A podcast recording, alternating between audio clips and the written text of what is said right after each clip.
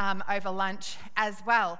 But the, today, when I was seeking God about like what do I preach to the, this lovely crew about, um, and a few, you know, I have my own ideas, and then I'm like, they're probably not the good ones. I'll wait and see what God's idea is because that'll be the best one. And um, and he he put this name, this story, on my heart, and I thought he was joking because the thing is this is like one of my favorite, favorite stories. I'm like, do I really get to preach this again? And I do, and you get to hear it. So, we're talking today about King Jehoshaphat. And he is. Um, He's one of the, the kings that gets um, mentioned as a good king. In the, in the Old Testament, we often see like that he was a bad king or a good king or an evil king or a, a good king. Or is there, and the way that they de- define that is he is a king that did right in the eyes of the Lord, or he didn't do so good in the eyes of the Lord.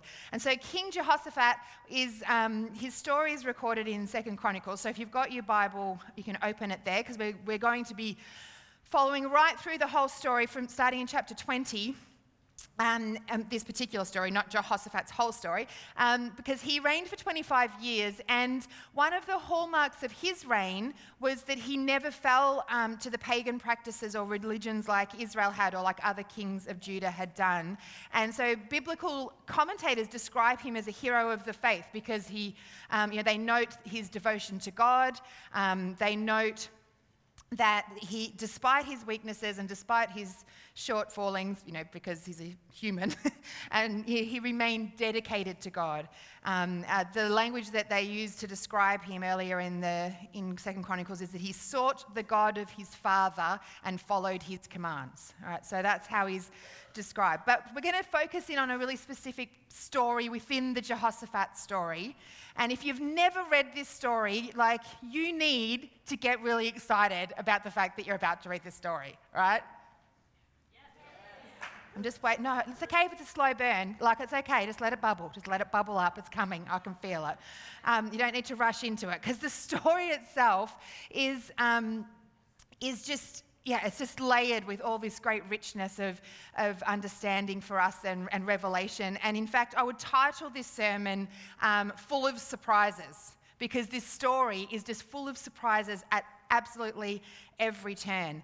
And um, if you've heard this story before, I, you know, I pray that you'll have fresh eyes to see it. It really is such a rich and amazing story. So we start at the start of chapter 20 and it says, after this, and we don't need to know what this is, but you can go home and find out what this was. But the Moabites, the Ammonites, with some of the Meunites, came to wage a war against Jehoshaphat. If you're talking in kids' ministry, you say, and the Mozibites and the Vegemites. um, some people, so they came to wage war against Jehoshaphat. Some people came and told Jehoshaphat, a vast army is coming against you um, from Eden, Edom from the other side of the Dead Sea. It is already at um, Hazezon Tamar, which is the En Gedi. Alarmed, Jehoshaphat resolved to inquire of the Lord, and he proclaimed a fast for all of Judah. So Surprise! Like here's your first full of surprises. Armies are attacking. Not the, exactly the like excite. It's not like a surprise. It's your birthday and we have cake. It's like a different kind of surprise there, right? Um, and and it says in the text, alarmed Jehoshaphat. Yes, you would imagine it would be quite alarming, to say the least, when you discover that three armies are already on the move towards you. So not only are you under attack, but you are you are at a disadvantage because they've had a head start, essentially. Um, and so, you know, I'm thinking you get that news, you know, that you're under attack and that you're outnumbered and that you're kind of sitting there while everybody's, you know, you're sitting duck. What do you do? My default would probably be panic, freak out, you know, engage the, the, royal escape plan or like to the bunker. Like I would just be like, oh, like they're coming and just like pretend, save yourselves. You know, like I'd start running up and down the spot. But Jehoshaphat gives us our first revelation of the type of king he was and the, the, the reason this story has so much to teach us, or part of the reason, is that he resolved to inquire of the Lord he determined that his response was going to be to find out what God response, God's response is. His plans, you know, he turned first to God. He turned there for his guidance, comfort, peace, leading, rescue, deliverance, protection, whatever that was going to look like. He turn to God first. And just that point itself is a great sermon, right? It's a great message for us as, as people to hear that this idea to resolve to inquire of the Lord.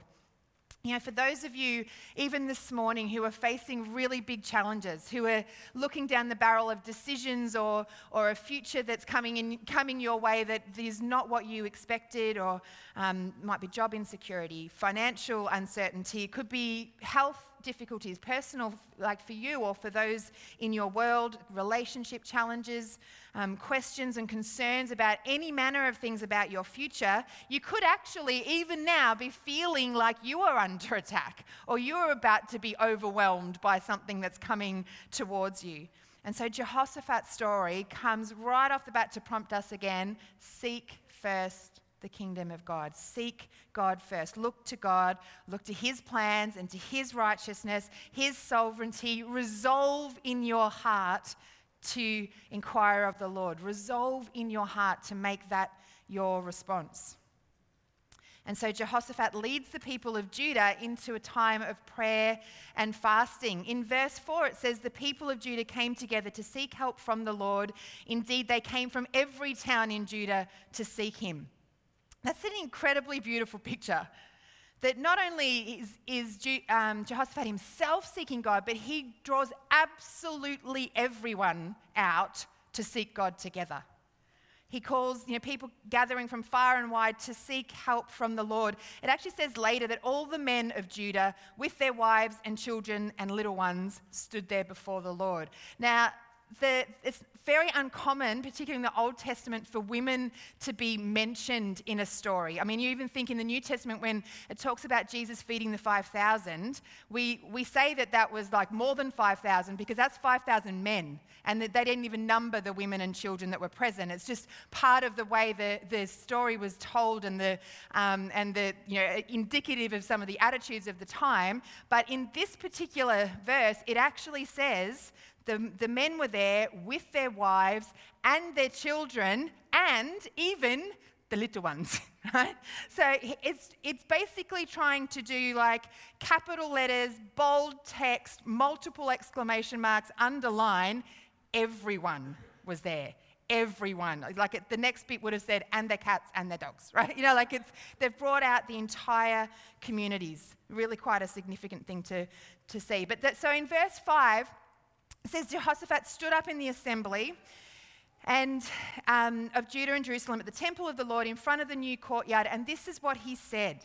He said, Lord, the God of our ancestors. So he's leading them straight away in prayer, and he is standing before the gathered masses talking to God.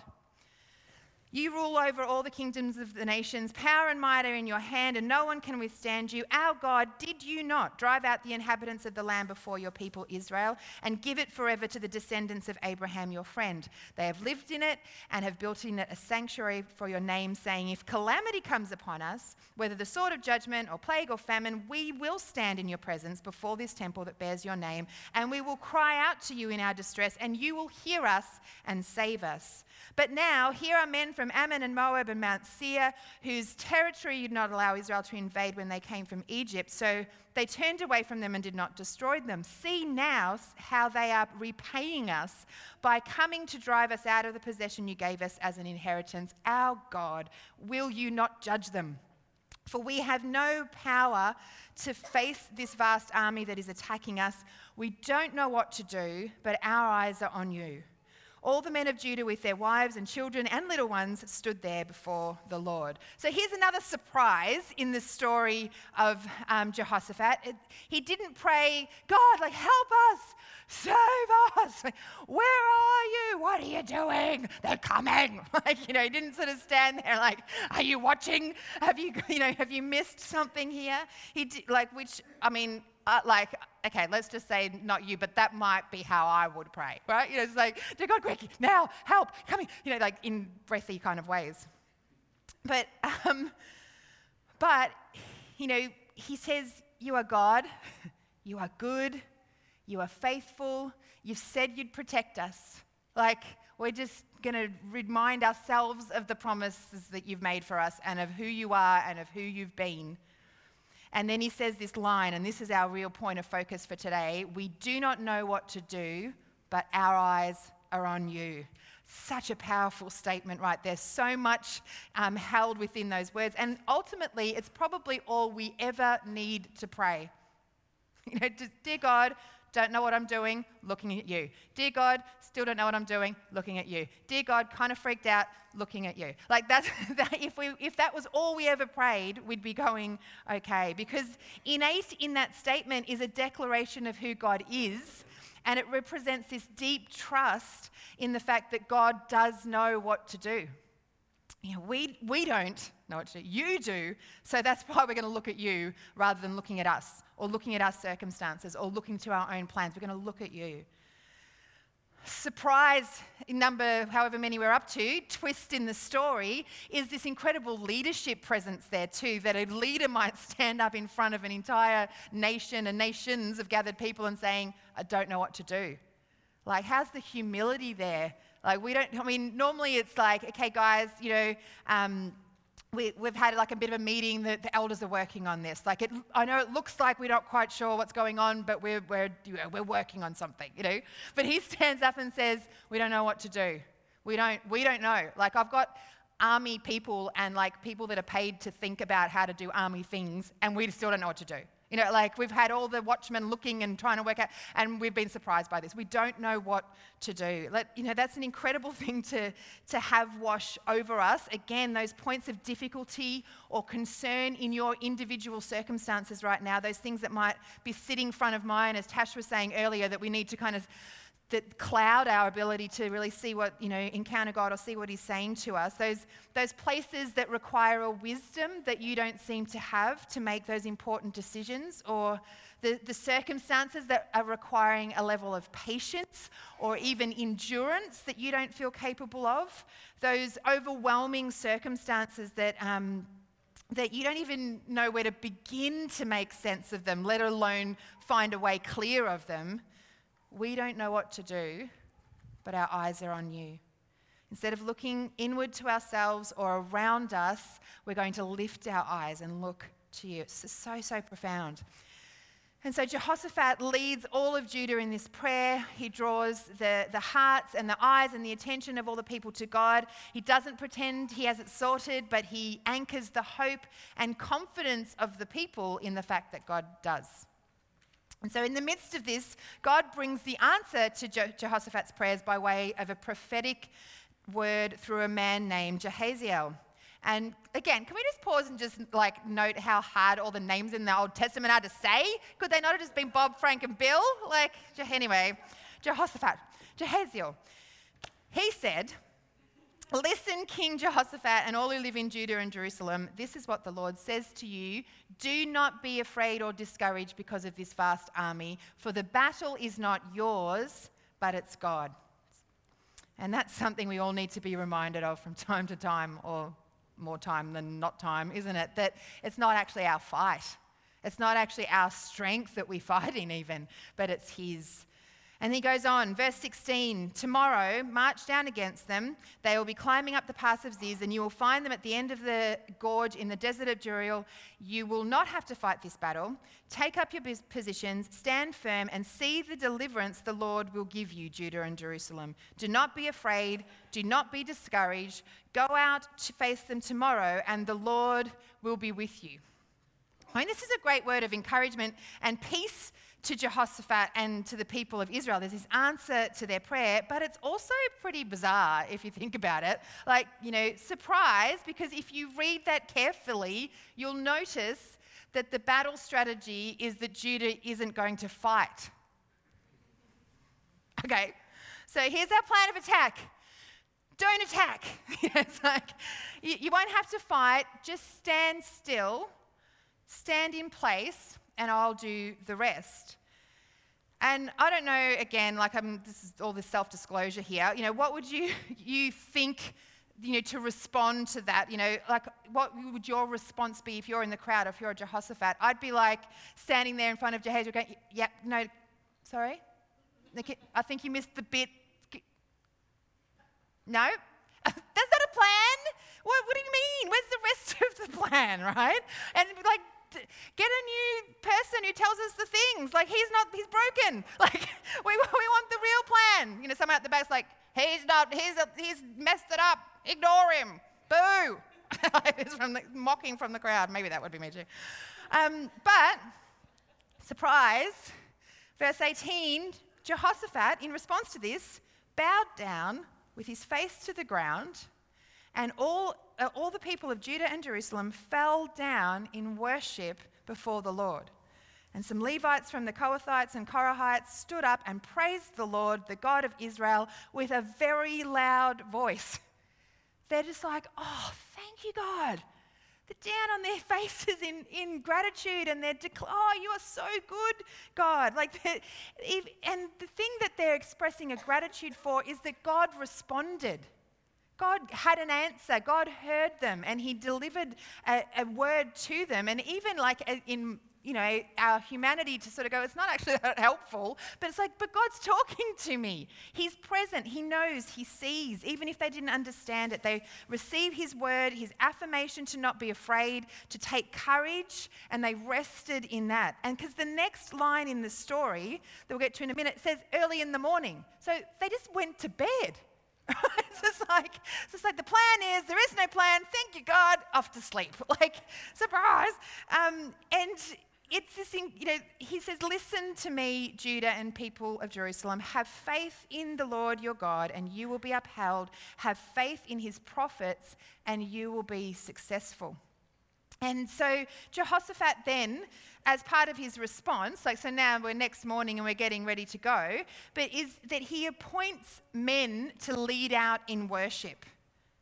The worship band go first into battle. And I know this is sort of a, a, an historic, sort of traditional kind of thing, but they are going into a completely unknown environment with a plan not to fight. And so they send out the band. I was just like, suckers. yeah, play your music. And everyone's suddenly like, oh, I don't need to be the lead singer today. I'm just going to sing back up. I'll be back here. I'll be on triangle at the very, very, very, very back. But you know, this picture for a second though, you've got three armies attacking. They're already on the move, they're already engaged in their attempt to invade Judah, and God has clearly told Judah they're going to win the fight, but they're not actually going to fight the fight to win the fight. And so the worship team leads them out to the edge of a cliff. And we know the armies are coming up along the gorge and along the pass, you know, down there. And Judah is walking towards this without vision of what that actually looks like over there.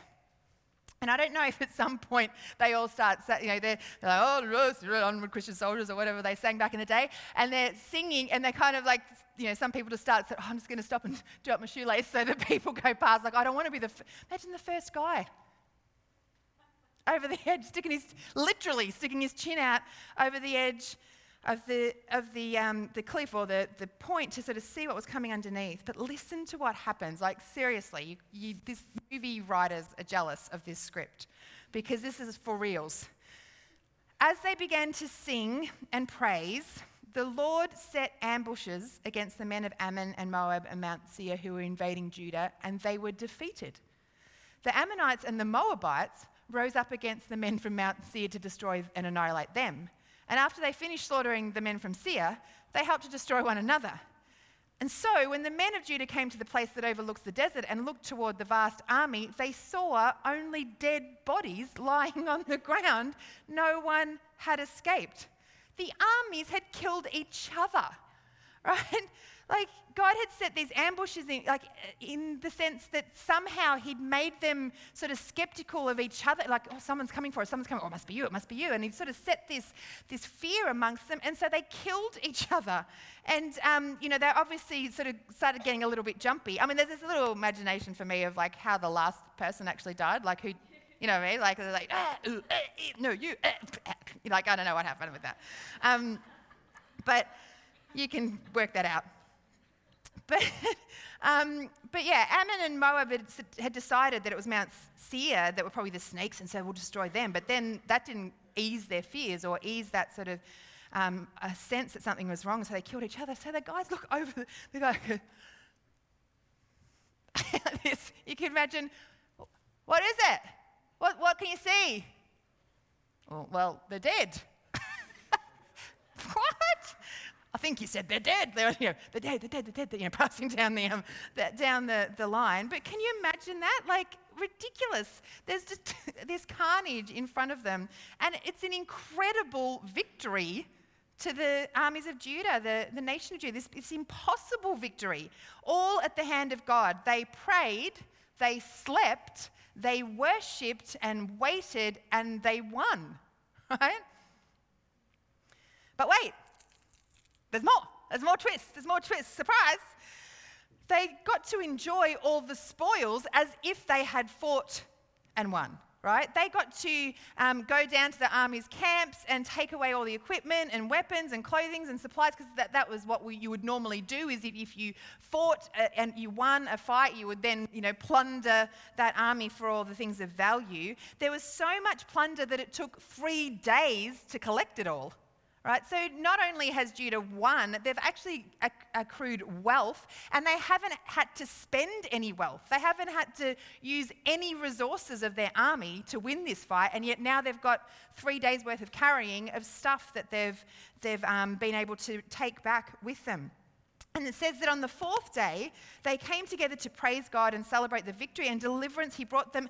And the army returned to Jerusalem and they worship in the temple and they, re- they lead the whole of the rest of the nation in celebration and thanksgiving and praise.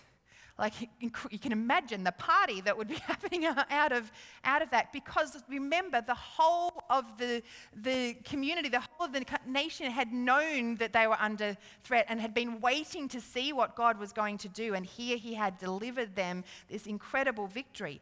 But here's the final point this final twist in our story is the, you know, the final bit of surprise is that the fear of God, it says in verse 29, came on all the surrounding kingdoms when they heard how the Lord had fought against the enemies of Israel. And the kingdom of Jehoshaphat was at peace, for his God had given him rest on every side. I mean, you can imagine that, can't you? The word gets out that Judah has managed to not only hold back and overcome three invading armies but they demolished them. I mean, that's the report that would go back. They're all dead. They're totally wiped out. No one is left standing. They've increased their physical wealth and resource. These guys are like the top of the pops in army land right now. Like everybody is thinking, like, you know, don't, don't go near Judah. Like they are incredibly powerful and they know, they work it out that it's because God was on their side that God had fought for them because there's no other way it could have happened. And so it points to this um, God that, the, that Judah have been talking about and who they ascribe to sort of worshipping and, and following and, that, and serving. And he really came through for them. And so you'd be thinking, oh, I don't think we want to mess with both Judah and their God, right? So just as Jahaziel had said, though, the battle wasn't theirs, but it was the Lord's. Like the other stories we see all through scripture like this, you know, the torches and trumpets of the Gideon story, or the little boy and the single stone, you know, David against Goliath, and many other examples that have been and, are still to come. You know, God designed all the circumstances to make it abundantly clear that it was all about Him. There was no one in Judah, in the army, or within the, the whole kingdom who could have any doubt at all that the only reason they had won the battle was because of the hand of God. Except maybe one of the, the singers who thought it was his killer solo that had killed him. I was like, that was good. Right? No, I don't think it was that. Um, but this is, you know, this is an incredible story. It's, it's, it, and as, as I say, it's just one part of Jehoshaphat's story, but it has so much to show us and teach us and challenge us with, I reckon. Because Jehoshaphat, as we said right at the outset, he resolves to inquire of the Lord. We don't know what to do, but our eyes are on you. He believes the word of the Lord even when it didn't really make much sense. He trusts in it, he sleeps on it. The army of Judah follows God into this completely unseen and uncertain future, and they, they literally walk to the edge of a blind cliff. But God brings this miraculous win, you know, an impossible win I mean, Jesus, when we see in the, the New Testament, he would summarize it this way you know, Mark 10 27, with man this is impossible, but with God all things are possible. Let me pray for us, and I just want you to take this time to allow this full of surprises, twisting story to find its place of, of challenge, encouragement, conviction, whatever it is that God would want to bring to your hearts today. You know, faith calls us to respond quite surprisingly. You know, I think a world is watching. I love the, the imagery of all the other armies just looking and saying of Judah, God is with them. God is for them. You know, God is, is at work in them. It's an incredible testimony, and particularly because they trusted in that and they rested in that. And we've got a, a world that is ready to be surprised by how we respond to uncertainty and to challenge and to trauma and to grief and to disappointment and to things that are hard. A world is watching to see us tell the story that, you know, they, they didn't know what to do, but their eyes were on God. You know, it's an, it's an unexpected kind of story that it teaches to expect the unexpected almost in terms of how God will move or act. He doesn't follow our script. You know, he has a, he's only limited by his creativity, his power, and his love. And all of those are unlimited. You know, it's a challenge for us to be obedient to surprising instructions. When God said, I might say, I want you to do this. You want me to do what? You know, I want you to, I want you to give away that last bit of your money. What? You know, I want you to, to go to a place where that there's fear or there's, you know, um, challenge. I want you to actually go towards it rather than away from it. What? I want you to talk to that person. I want you to say sorry. I want you to be the one who goes first in this. It challenges, I think, to, challenges us, I think, to, to have a surprising level of peace you know, this capacity to sleep on that instruction is just nuts. You know, how much time do we spend in the, our minds and going over and over and the anxiety? I lost some sleep over this. These guys had three armies coming to it and managed to coming towards them and managed to get a good night's sleep because they genuinely trusted in God and it filled them with a supernatural peace. You know, t- scripture talks about a peace that passes human understanding. right? Like that's what peace, that's like the capacity to lie down and close your eyes and trust that God's going to keep working while you take the night off and, and to be confident that He has you. It's a challenge to have a surprising level of humility. I don't, I don't actually know what to do. Hey, kids, mum and dad don't know what to do here. Hey, church, hey, workplace, hey, friend, hey, whatever I'm leading, whoever I'm, I, I actually don't know what to do. I'm in over my head. This is out of my depth. And then the invitation is there to walk in surprising and miraculous victories. You know, when it seemed impossible that anything good could come out of a circumstance, that we would be those that would be able to declare God's goodness and his faithfulness and, and to, to walk with that sense, as I say, that supernatural peace, a joy that is just confusing and hard to, hard to um, even understand how you could find it there. We don't know what to do, but our eyes are on you. How about you stand so I can pray for us? And just encourage you in this moment. Just close your eyes, adopt whatever your posture of prayer is, open yourself up, loosen yourself up. Allow the, the full focus of your heart and mind to be on God right now. We don't know what to do, God, but our eyes are on you. And allow Him to bring to the surface that situation, the, the, the point of, of challenge or the point of, of difficulty, the point of pain, the, the point of. Um, uncertainty or unrest, allow Him to bring that to the surface. And even if you want to do it with your hands in sort of more of a physical, hold it out in front of Him and say, I don't know what to do with this, God. I don't know what to do. But my eyes are on you.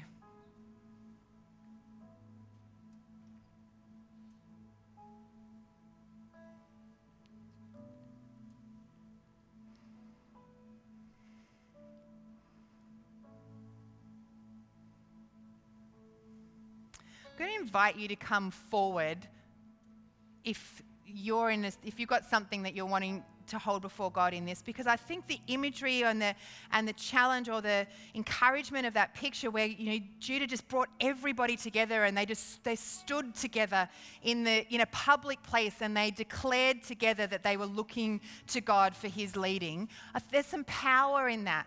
And so as a community this morning, we want to stand with those who want who need God's direction, who need a sense of supernatural peace in a situation that they don't understand. And so, if you've got a situation like that, I want you to come forward. If there's a moment in your life, or on behalf of someone else, even, that we don't know what to do, but our eyes are on you, I want you to come forward. And if it's, if it's your challenge, bring your mum, bring your brother, bring whoever you're with, or come by yourself because we're going to stand before God and we're going to say, We don't know what to do, but our eyes are on you. So move now if that's you. Come forward so we can pray for you.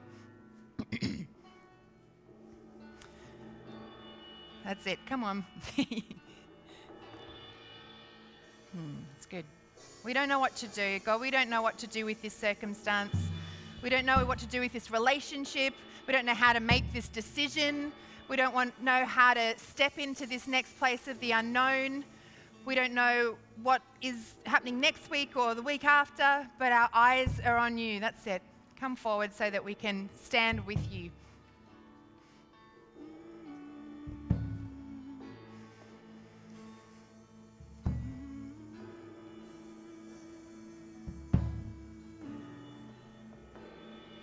If you're down the front, I'm going to ask you to take like two or three really big steps forward. You can keep facing me. Keep, if you keep your eyes kind of closed, everyone else has gone away, so you don't even know they're here. So come forward. If you know any of these people, if you're an elder in the church or a pastor or a leader, or if you're a friend or a small group person, a life group friend or whatever, I want you to come forward and you, you don't need to talk to them or do anything. I just want you to come and stand with them. So look at who's come down, make a decision, let God prompt you. Who does He want you to come and stand behind? Just so, and you know, give them a tap on the shoulder, do something to say, I'm right here behind you. I'm standing with you in this moment.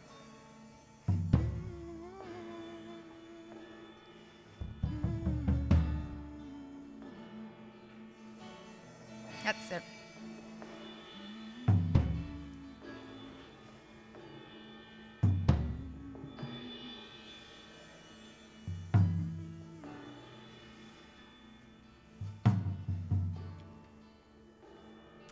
Father, you know every situation that's represented down the front here this morning. You know hearts, you know lives, you know families, you know bank accounts, you know health reports, you know every situation that's represented here and these people who've come forward with their hands raised, with their arms open, with their hearts open, with their eyes lifted to you because they don't know what to do.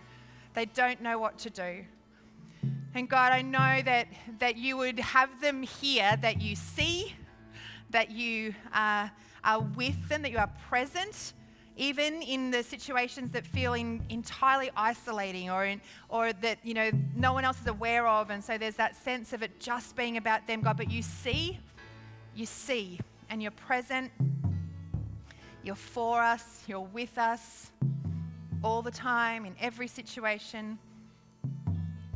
God, I would be asking for your peace to fill hearts right now as they look to you, God, even if the answer that they get is not an answer that they can act on, there's not a plan, God, that there would be a confidence that they're receiving right now to know that you have, have it in your hand, and so there's a peace that can come with that. There's a rest that can come with that. There's a, an ability to stop striving and to stop um, doing the mental gymnastics of trying to work it out for themselves, God, because they can just trust in your plan, in your sovereignty, in your goodness, in your faithfulness, in your love, in your creativity, in your power, in your mercy, in your compassion, and all those things that you want to pour out in abundance into their life, God. Incredible peace and a, and a deep, deep sense of joy when it makes no sense to be at peace or experiencing joy. God, would you fill their hearts with that in this moment, we pray. And we pray that in Jesus' name. Amen. Amen. Bless you guys. The team's going to lead us in singing.